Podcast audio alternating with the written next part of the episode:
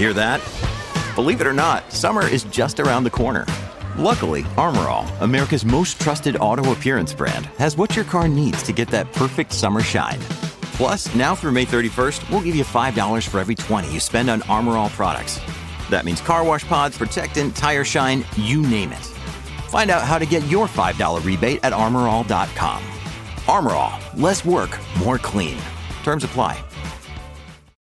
When you need mealtime inspiration, it's worth shopping Kroger, where you'll find over 30,000 mouthwatering choices that excite your inner foodie. And no matter what tasty choice you make, you'll enjoy our everyday low prices, plus extra ways to save, like digital coupons worth over $600 each week. You can also save up to $1 off per gallon at the pump with fuel points. More savings and more inspiring flavors make shopping Kroger worth it every time. Kroger, fresh for everyone. Fuel restrictions apply. Another day is here, and you're ready for it. What to wear? Check. Breakfast, lunch, and dinner? Check. Planning for what's next and how to save for it? That's where Bank of America can help. For your financial to-dos, Bank of America has experts ready to help get you closer to your goals. Get started at one of our local financial centers or 24-7 in our mobile banking app. Find a location near you at bankofamerica.com slash talk to us. What would you like the power to do? Mobile banking requires downloading the app and is only available for select devices. Message and data rates may apply. Bank of America and a member FDIC.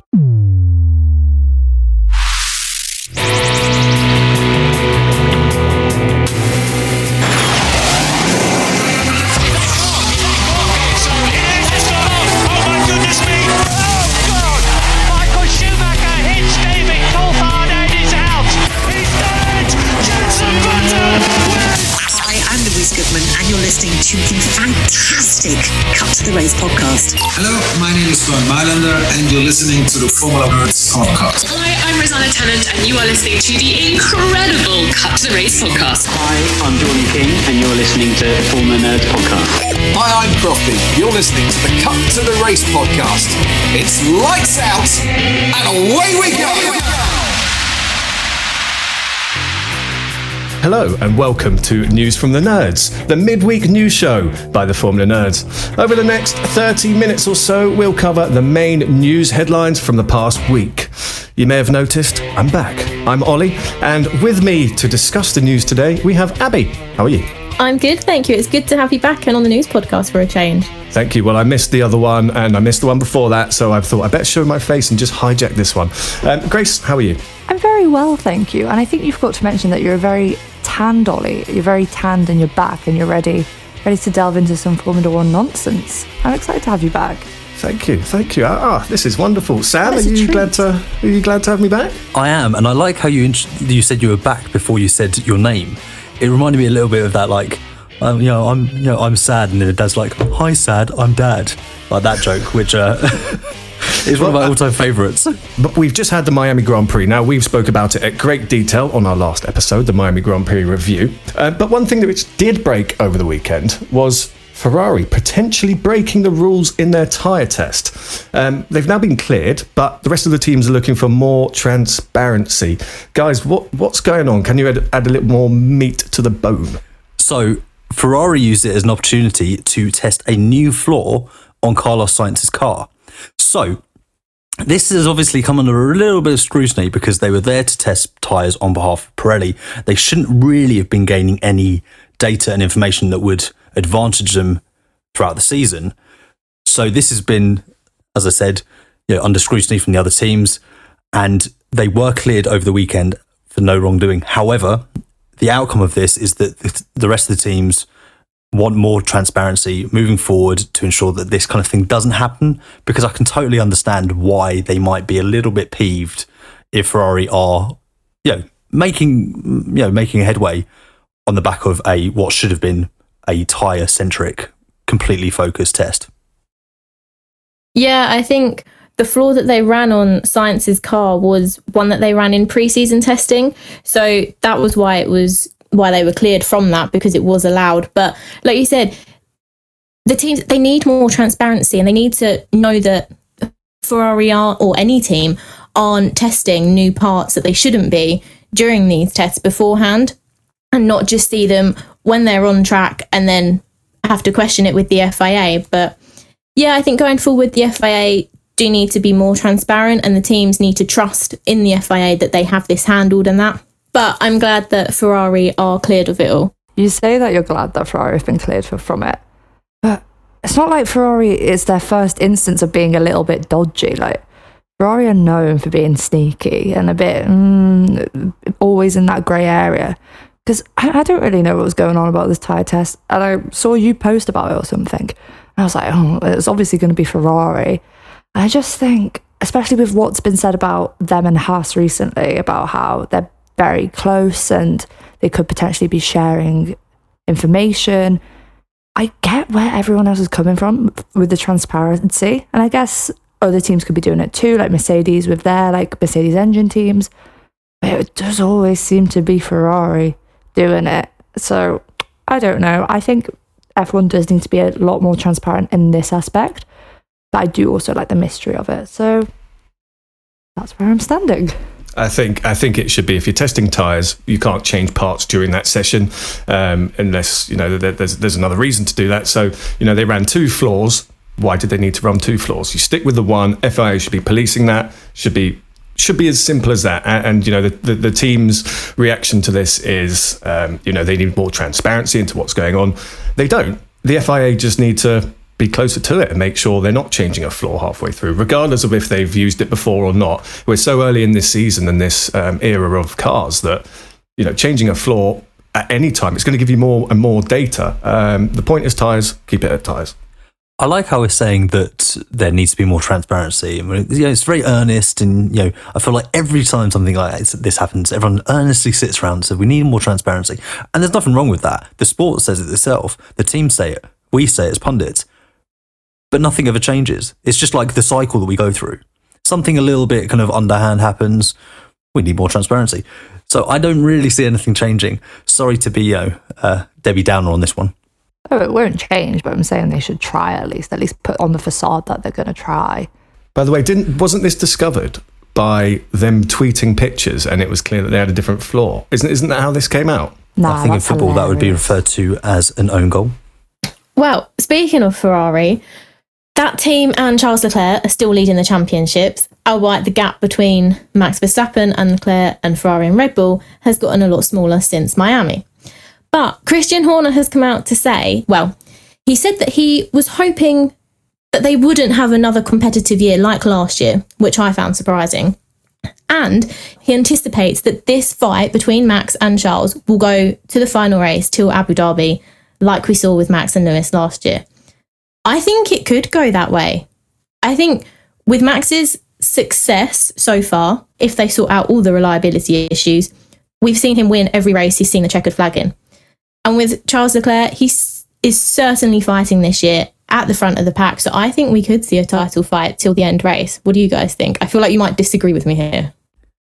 I love this stat that every time Max has seen the checkered flag, he wins. It's a great stat. And if you're a commentator, you're going to whip it out every chance you get. But everyone's like, Charles would have won in Australia and Bahrain anyway. Yeah, he would have. But Max still would have gotten some points rather than a DNF. I think people are forgetting that everyone says titles are won in the long run. It's a marathon, not a sprint. But if Max is getting points, now that reliability sorted, even if Charles wins, he's still doing a lot better than he was at the start of the season. So I think Max could easily win it. Because I think when Charles isn't first, he might lose his nut. That's that, that is a fair point that Max did drop valuable points. Um, and maybe that's what you and kind of Red Bull, I think, sorry, because Red Bull and Ferrari are not far apart at all now. And they've had DNFs. Exactly. And I think that kind of plays into the kind of the idea that this could go down to the wire. Obviously, we know that that's unlikely by you know historical precedent, but in the hybrid era, there's only been you know two or three seasons where at this stage of the season it looks competitive. Obviously, last year and a couple of years between Mercedes and Ferrari. So yeah, we'll, we'll have to see. We'll have to see how the development race goes. Um, yeah, I could see it being wrapped up two or three races before, realistically, but ultimately we want a title fight. The wire. Yeah, and I think with Ferrari and Red Bull, I think it's only like six points between them. Now, like you said, Grace, both teams have had DNFs because Sainz in Australia and Imola, he did DNF in them. So he lost points there. But Matteo Binotto said today that that Ferrari need to respond to Red Bull's pace because they are like a couple of tenths quicker per lap than Ferrari. But that's not what's worrying him the most. It's the development that Red Bull are making with the budget cap. So it's interesting to see that aspect of it. I think there was an article that we put out uh, towards the back end of last year regarding um, it was Helmut Marko saying that Max Verstappen couldn't handle this pressure again this year, or along those lines. So I think there's a genuine concern here of are they going to have to battle for it? I mean, my opinion is, you know, Red Bull are going to potentially fly past Ferrari here, um, but if there is this struggle all the way through the year, like they had last year, that's going to be concerning the team bosses because can Max take that pressure again? You know, he was near breaking point. I think you can have a battle across a season without it having the same intensity as last year. We're five races in. We're we're getting towards the quarter stage of the year, and it feels nowhere near as intense and mentally draining, you know, than last year. And I say that as a fan who obviously has a but a fraction of that kind of stress uh, involved. Um, don't worry, I'm not totally conceited. Um, so yeah, I, I think you can have a title fight that isn't quite as strenuous. Um, but ultimately, I'm I am pleased that we are already seeing those kind of you know mind games or political games from the the team principals. I do think it adds to the uh, to the show a little bit. I have two interesting points coming from this discussion.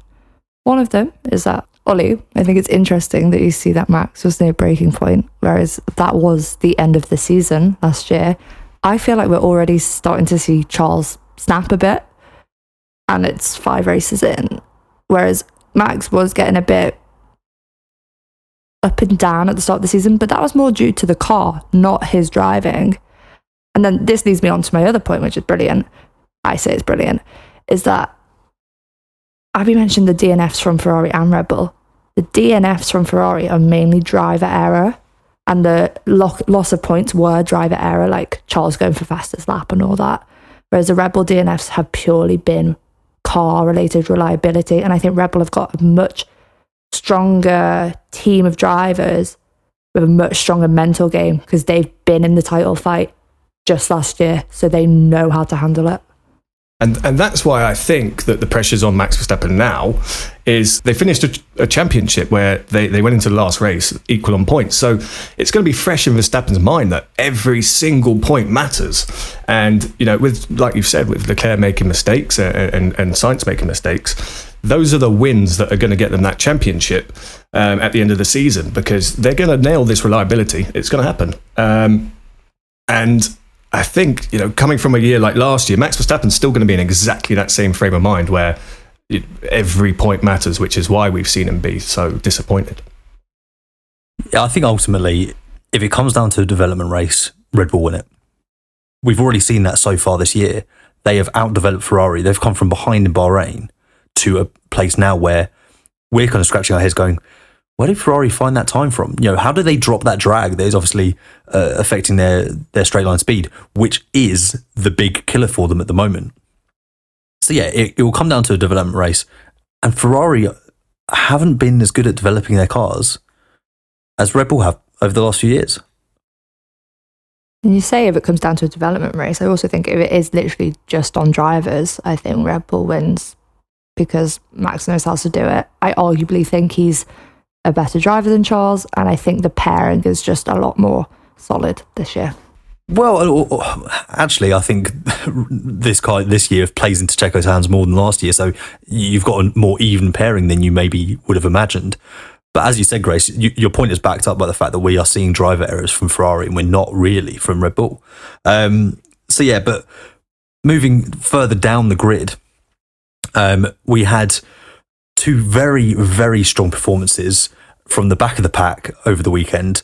Alex Albon scored his second and third point of the season, and Esteban Ocon recovered from a nasty incident uh, before qualifying, which saw him unable to participate in that session to uh, to score points as well. So, guys, what were your thoughts on their performances? I was very happy because I'm a quietly, quietly silent Ocon fan.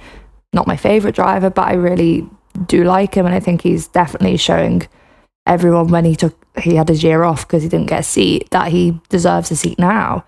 And I think it was in the first three races he was the, one of few to only score points, and then again he he did so well, and it, obviously some of it was down to strategy, but he recovered from not starting because he couldn't qualify, so getting decent points. And I, I remember I said on the race review podcast I was disappointed with Ocon's restart, but looking back, I don't think there was any way he could have gotten higher just because of the pack in front of him was so strong. So I literally think he performed that car the best he could on race day. I think it was great, and Yeah, no, abs- absolutely. And I think what what makes their performances look so good is the juxtaposition between the performances of their teammates as well. Alonso, I think has he looks worse in the standings than maybe his season actually has been. If you look at how hot he looked in Australia, um, and you know other factors there, Latifi has looked out, of sorts as well. So you've got that kind of battle of are they outperforming the car? Are their teammates underperforming? It's difficult to get a reference point for actually where those teams are at this point. What are your thoughts on Alonso and Latifi? I think if you look at last season, we see Gasly and Tsunoda, and many say Gasly outperformed the AlphaTauri. That could have been the case, but also Tsunoda was a rookie and he wasn't driving particularly well. So Gasly could have just been driving the car as it should have been, and Tsunoda just wasn't keeping pace. So that could be the same this year. Alonso could finally be too old for F1 and just not have his pizzazz anymore. And Latifi, he just he, he had a bad end of season last year, so that could be affecting him. So either Albon and Ocon are driving the pants of this car and their teammates are just doing okay, or they're driving the car as best as it can be and their teammates aren't following. It's one or the other. Could be a bit of both. For me, I've been really impressed with Ocon and Albon's performances this year, especially Albon coming into Williams and that he's part of the Twitch quartet with Russell, Norris, and Leclerc. So I have a soft spot for Albon, and it's great seeing him perform like that. With Alonso, he's only finished in the points in one race this season so far. Obviously, Miami he would have done, but with the penalties, he got pushed out of them. I think it's interesting that you say about him like nearing the end of his F1 career, Grace, because he has said that he doesn't want to he's he doesn't want to leave yet, and I think he will fight to keep his seat as much as he can. And I wrote there was an article on our website today, and they said that Alpine said that yes, it's been frustrating for Alonso, but there are better things to come, and he's still pushing for more. I think we will see him improve. Maybe not reach the level that Ocon is driving at the moment, but he can improve. And with Latifi, yeah, I I think he's just struggling to get his head around that car. I, th- I, think with Alonso, you've got to look at his, his career. He is an incredible driver. He's had so much experience. He is a he's an asset to that team. He's had a bit of you know he's not been the luckiest uh, so far this season, uh, which is a huge huge a huge factor in, in in where he is in the points. Now, I think uh, Alpine as a team, they are you know they're, they're making huge steps forward Ocon is turning into an incredible driver. He's never had quite the opportunity to show himself. Um, and you know, if if you look at the two driving together, they're incredible. But when you look at the two, you know, fighting against each other in uh, Jeddah earlier in the year, um, you can see that they're both world championship quality drivers. Um, I'm not sure that you can put Albon and Latifi against these two in terms of uh, in comparison. Um, Latifi I think there's big question marks on whether he should be on the F1 grid at the moment. Albon has shown why he should be here. He's matured as a driver, matured as a human, um, and he's absolutely proving why he should be on the grid. Latifi, I'm not sure if he is. I think you make a really good point about about Ocon there because yeah, absolutely, Albon should be there, and he has had a fantastic start to the season. But I think we forget just how good um, Ocon looked when he entered F1. And those couple of early seasons at at Racing Point, he was really good. He was the heir apparent to that Mercedes seat for a while. And unfortunately for him, George Russell, you know, was so quick on a on a Saturday. I mean, it was never that great on a Sunday. I mean, he made mistakes.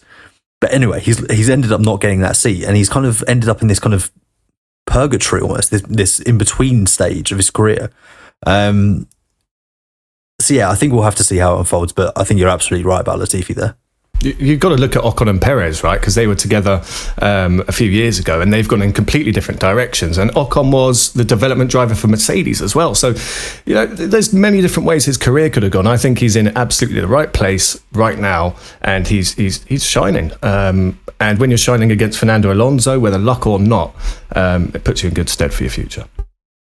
I think at the time when the decisions were being made with Ocon, he might not have thought this was the road he wanted his career to go, especially with Mercedes being so in his in his face. He could have easily got there if the joke is if a time traveler moves a chair, that could have easily been Ocon's seat if something else happened that just forced it to be. But I think he's made a pretty smooth move because Alpine seem to be coming on leaps and bounds. They've got completely new management structure, completely new roles for people. They've poached Aston Martin's sponsors, team principal, and a lot of their personnel, and it seems to be working well. And they've got Piastri on the starting blocks. I think when Alonso's career and contract does come into question, and you look at Piastri, Alpine could be going for a very a pair of young drivers. Al- Alonso's got Alpine to the place it is now. Maybe they need two young drivers. I think I think my final point on on Ocon, you know, and and, and you talk about time travel, moving chairs. Um, interesting thought, but we've been there. Um, Mercedes picked Bottas over Ocon. There's there's a reason for that. Th- They know him better than we do. Um, they had that decision. You know, it was Ocon's seat, but they picked Bottas.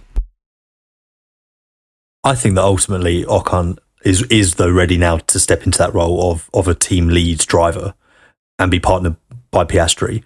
I think Alonso's served his purpose for the team, and he is he will go down as a legend. In terms of accolades, he I think he's underrepresented. You know, he was so close to being a five-time world champion. I think it's something like eight or twelve points is what separates him from being a five-time world champion. I mean, you could throw that stat about lots of drivers, but you get my point. So yeah, it's it's it's it's an interesting one, and there's always kind of moving reference points uh, with drivers and teams. You know, kind of especially the midfield being as fluid as it has been this year. But another team that's kind of looking to move more towards that midfield, and, and I think they have done in recent races, is Aston Martin, and they had a, they had a frustrating weekend. They looked really really promising. Lance Stroll, you know, got to Q three, and then they had the fuel temperature issue on Sunday. So essentially, what happened there was the fuel wasn't at the correct temperature; it was too cool uh, to be put into the car, so they weren't able to get the guys onto the grid. So both of them had to start from the pit lane. However, I think they both recovered really, really well in the race and had you know showed uh, you know strong form, albeit you know they're on an alternate strategy, but they would have both got points had it not been for uh, for Mick's incident. What do you guys think about it? I mean, from what I'm hearing, um, there's a there's a change in direction for Aston Martin coming up very soon, um, and there's talks of pretty much. Well, they're calling it a semi-new car, so they're, clearly deciding to go in a different direction. I think. Um, I, I really feel bad for Aston Martin because they, you know, they, they've they've put all the investment in, they've they've made all the team structure changes, and I think that's a bit of the reason why it hasn't quite clicked yet. Um, but I think we've got a, a major change of fortune coming for, for Aston Martin. I wouldn't be, uh, do not expect them to be where they are now in the championship come the end of the season. But also, you've got the rumours of Audi potentially coming in to buy the team, which I find really interesting given the effort, time, and money that went into rebranding as Aston Martin, and obviously the allure and everything that comes with that name. So, yeah, we'll have to see. Apparently, they're to be keeping it kind of you know thick around the uh, the waist of the car. Um, so I like the kind of the grills. Um, so I'm I'm pleased that they'll stay, but maybe it could be more Ferrari shape like. I was gonna say they've gone fat like Ferrari, but they just haven't got the finish like Ferrari has. And this is throwing it back right until car releases and car launches. But when I watched the Aston Martin car launch, yeah, I thought it was a bit cringe with like Lawrence Stroll doing his big speech. But I did think, oh, they've definitely gone to something. They're going to be ones to watch. I think they really believe in themselves. And it's really disappointing to see them in P9 in the championship.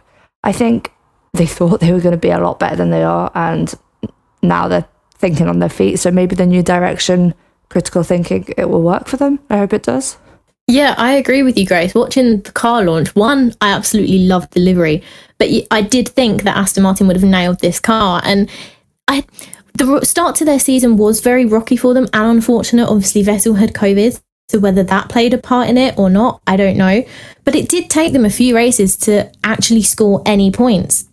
And Miami, they had a rocky start to that, obviously starting from the pit lane, like you said, Sam. But Stroll, he managed to get into the points. Yes, he finished 10th, but that's still a point. Vettel, unfortunately, had the incident with Mick. But hopefully, this new car that they'll bring in Barcelona and the different design, I think it's a slimmer rear and wider side pods, will change their fortune. I would like to see them fighting more midfield, higher up, fin- getting working their way through the standings and that because Stroll and Vettel are good drivers. We know Vettel is, but at the moment, it's they're not really showing their full potential. I don't think. So what you're saying, Abby, is not to sleep on my preseason prediction that Seb will win the title. you can take it that way if you want. Good, good. I'm glad we're all in agreement. I mean, you say that. I hate to say this, but I feel like Lance looks a lot more comfortable with the car. And yeah, he's had two races on Seb, but he is performing a bit better. So maybe maybe Lance will get the championship. No one will have seen that. Well, Seb does look like he is struggling from the after effects of COVID. He does look like he is struggling with it. And like after Miami, we saw Carlos in the driver's room, how much he was struggling from that race. And yes, Seb didn't complete it, but I can I can't imagine the toll that it would have on him following COVID. Especially being in your thirties. Can't imagine that. COVID wrecked me and I'm not even twenty one. Well, Seb does have quite a an exciting um, couple of days planned. So, Grace, do you want to do you want to take it away?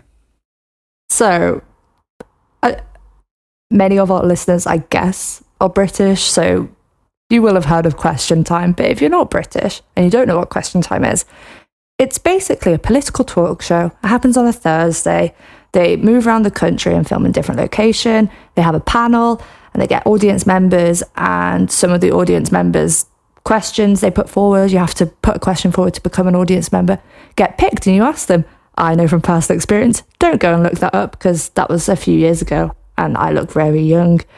But Seb is going to be a panel member in tomorrow. So at time of recording, this is Wednesday, in tomorrow's question time. And he's very active in the political realms now. Never used to be, but I think he's truly seeing how the responsibility of his position in the limelight can truly help people and help the world. I'm just excited to see how he does because we know he's lovable. I think this is this is absolutely fantastic. Well, whilst Aston Martin aren't nailing things on track, their communications department, and I will shout out to our good friend of the podcast, Matt Bishop, they're they're using um, the platform and you know their driver to do good things, also to keep them in the spotlight. And you know, Seb's done some questionable things, you know, wearing underpants over his uh, overalls.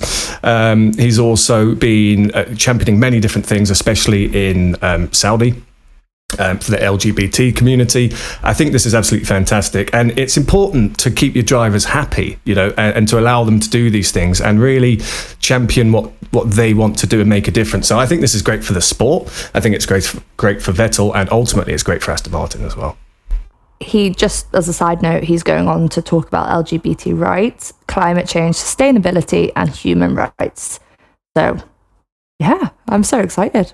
I think it's really important it's great to see drivers stand for something and use the platform. I've long felt that athletes and sports people um, have an opportunity to speak out about larger issues, and I'm really pleased to see that trend is kind of you know continuing away from the racetrack. And I think this will be the first of of more opportunities like this, not for Vettel, not just for Vettel, but for for other drivers uh, up and down the grid.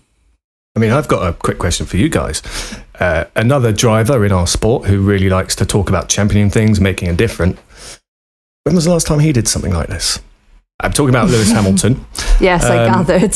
And I'm, I'm not particularly sure he's done anything quite on this scale. And I think, you know, if you talk in the talk, sometimes you got to walk the walk.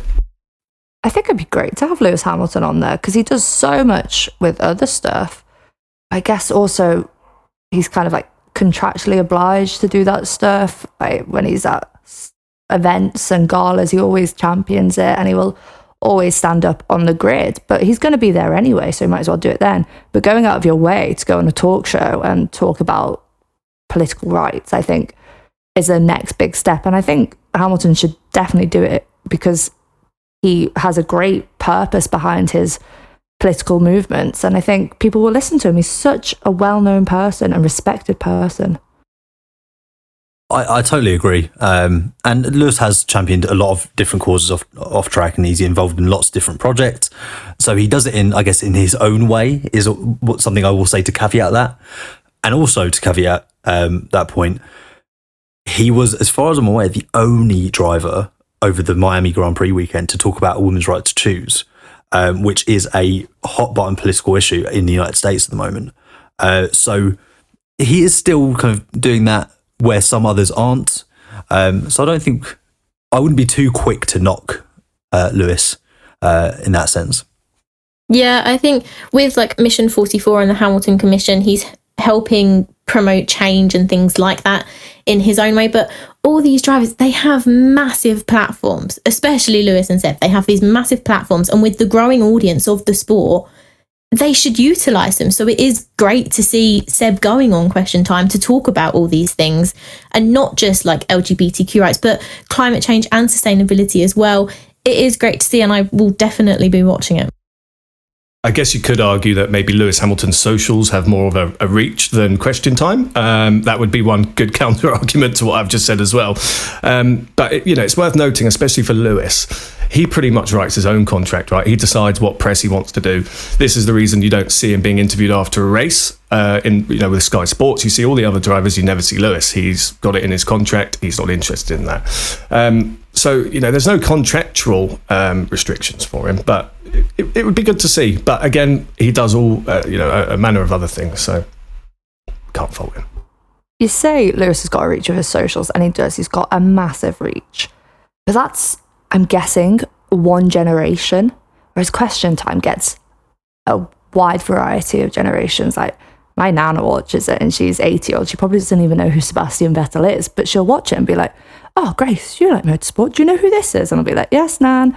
But uh, it's great to see people being aware of not only the person that he is and the great athlete that he is, but the fact that he's standing up for something because standing up for something is brilliant, and especially when you've got a platform. So, BBC tomorrow night, question time with Sebastian Vettel. Can't wait. So, one of the things that was spoken about or noticed at during the Miami Grand Prix was the presence of the Andretti family. We had Mario Andretti in the commentary box during FP2 with Crofty and Jensen Button, but Michael Andretti was there as well, and he had a different mission over the weekend. He was going into the F1 paddock, going into the different teams' garages with a piece of paper asking them to sign to show that their their support for the Andretti name joining F1 as a team, as a constructor in the future. Now, apparently, it's been reported that Christian Horner didn't sign that, and Michael Andretti didn't even bother going to Mercedes because of Toto Wolff's comments about more teams joining the current 10 on the grid. But it does show the Andretti are not giving up to join F1, and they have finally made some direction from meetings with Stefano Domenicali and Mohammed Ben Sulayem, the FIA president. So it will be interesting to see if they do actually make their way onto the F1 grid in the coming years. I think this just shows how difficult it is to set up an F1 team. You've got the Andretti family, one of the most famous motorsport families that there are, and they're struggling to get a team in there. Uh, we've also got to remember the £200 million setup fee, uh, well, entry fee, and I know we've spoken about this before.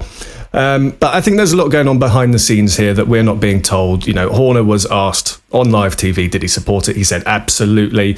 Uh, and then what you've just said, Abby, contradicts that.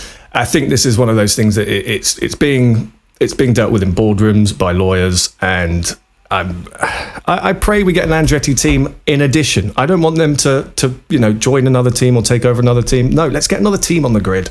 Come on, everyone support it.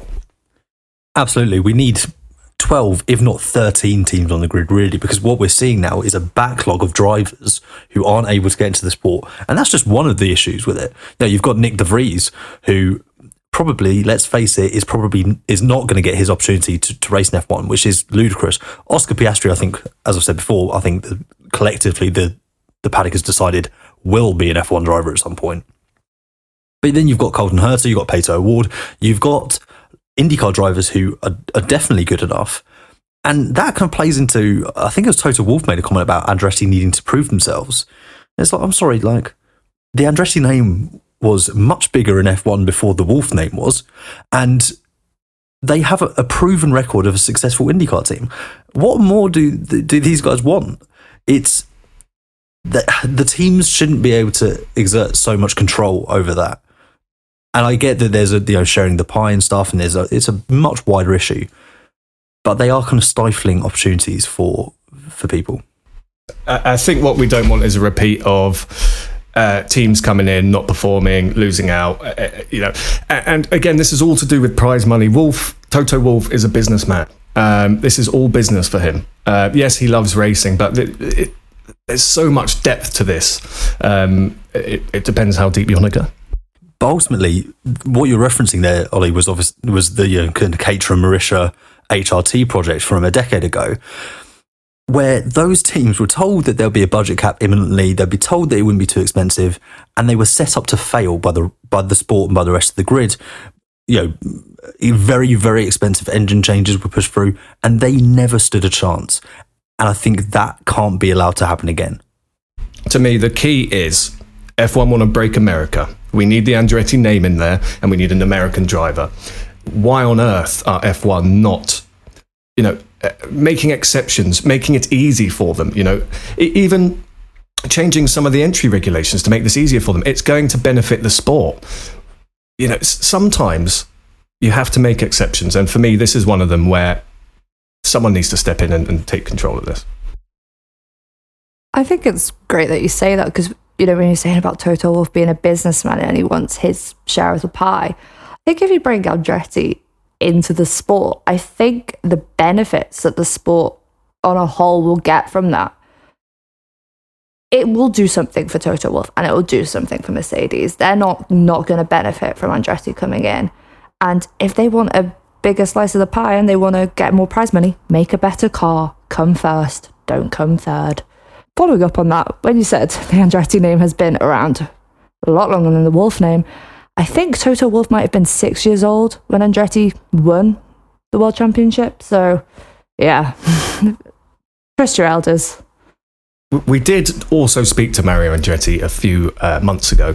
He did talk a little bit about this. So if you haven't heard the podcast we did with Mario, make sure you uh, go back, flick down, and uh, listen to our hour with Mario Andretti because it is absolutely wicked. Now, over the Miami weekend, we saw lots about F1, but it was also the opening for the W Series.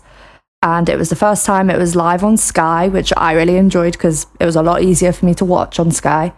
I really enjoyed it. I think the racing was a lot better than the F1, I have to say. Maybe because the races were a bit shorter, so you need to get more done. But I loved it. What about you guys? It was great to see Chadwick. It it was definitely very fun and entertaining to watch with the qualifying and the races. And this grid this year, we have new teams and new drivers, and it is a strong grid. I mean, there are some 16, 17 year old girls racing there, but they have talent. All of them were amazing, and there was lots of action on track. And it was great to see, yes, Chadwick won both races, and she is a phenomenal driver. But it's also great to see more more girls trying to fight for for the wins and for the title with her. It was great to see all this action. Not even the wins, but a highlight of W Series this weekend for me was um, Pulling coming through the field in the second race. She drove an excellent race. She was so calculated. It was just, it was lovely to watch. And I think, especially having not so much action in the F1 race, really made up for it with W Series. Yeah, I mean, there, there was, you know, W Series won on track by proving a, a really fantastic race, but they've also won in terms of the reputation. Sky Sports actually broadcast the whole thing this time. You know, last season we saw Sky Sports didn't broadcast any of W Series last year, and uh, you know, as a as a support race for F1, um, that was a huge miss. But now we've got W Series with the right audience. They're delivering.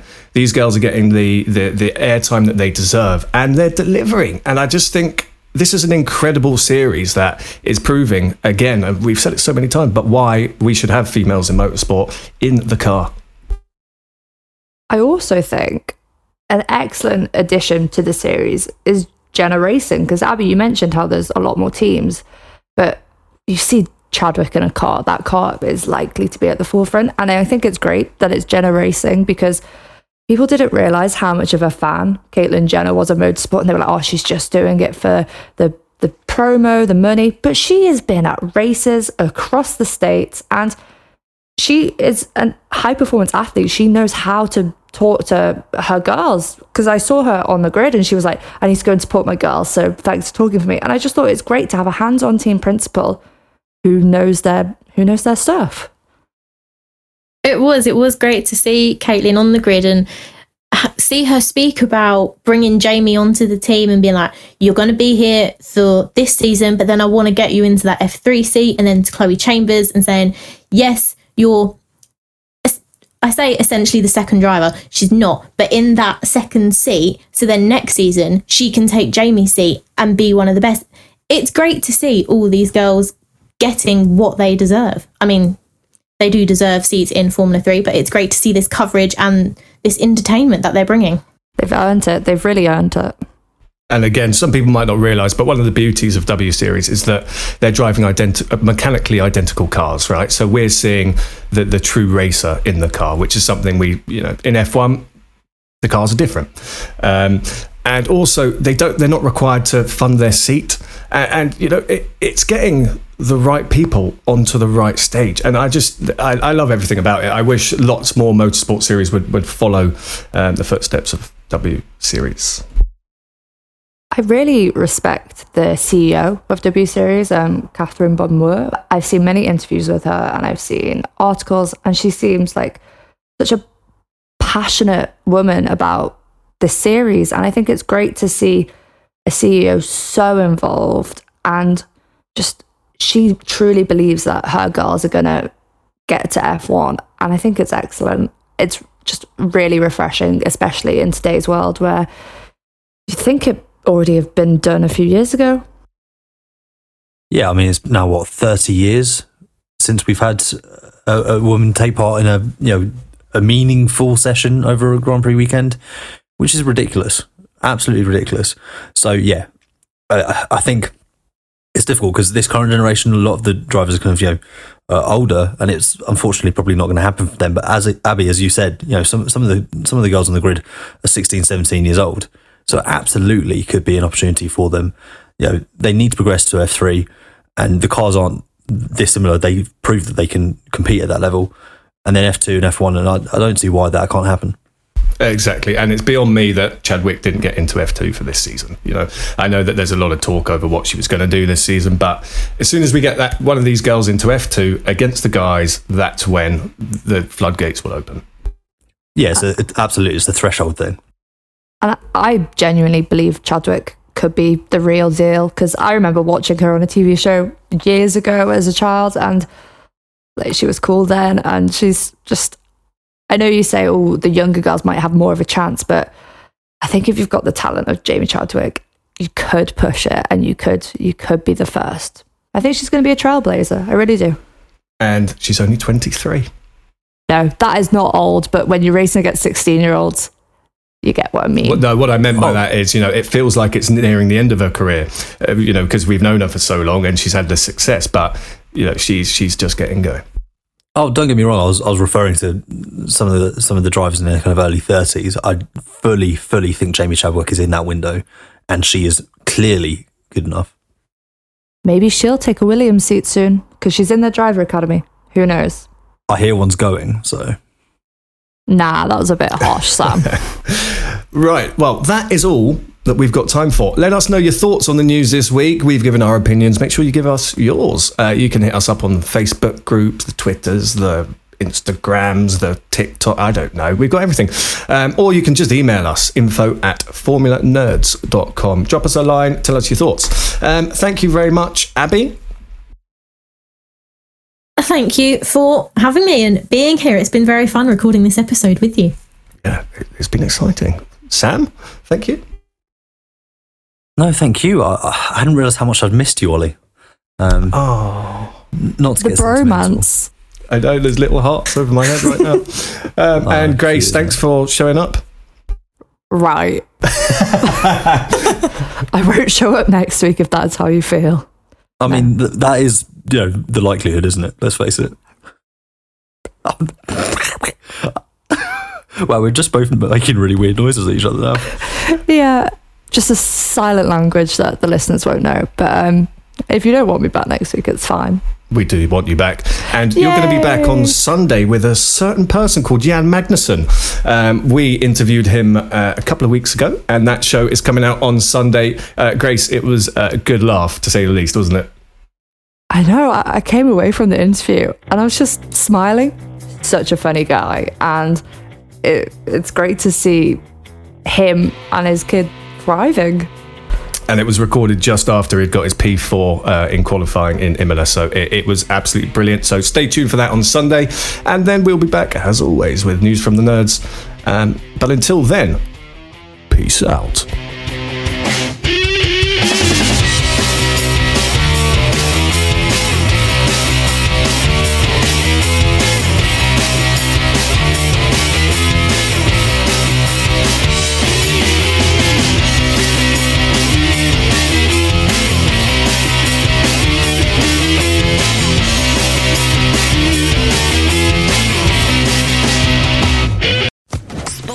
Podcast Network.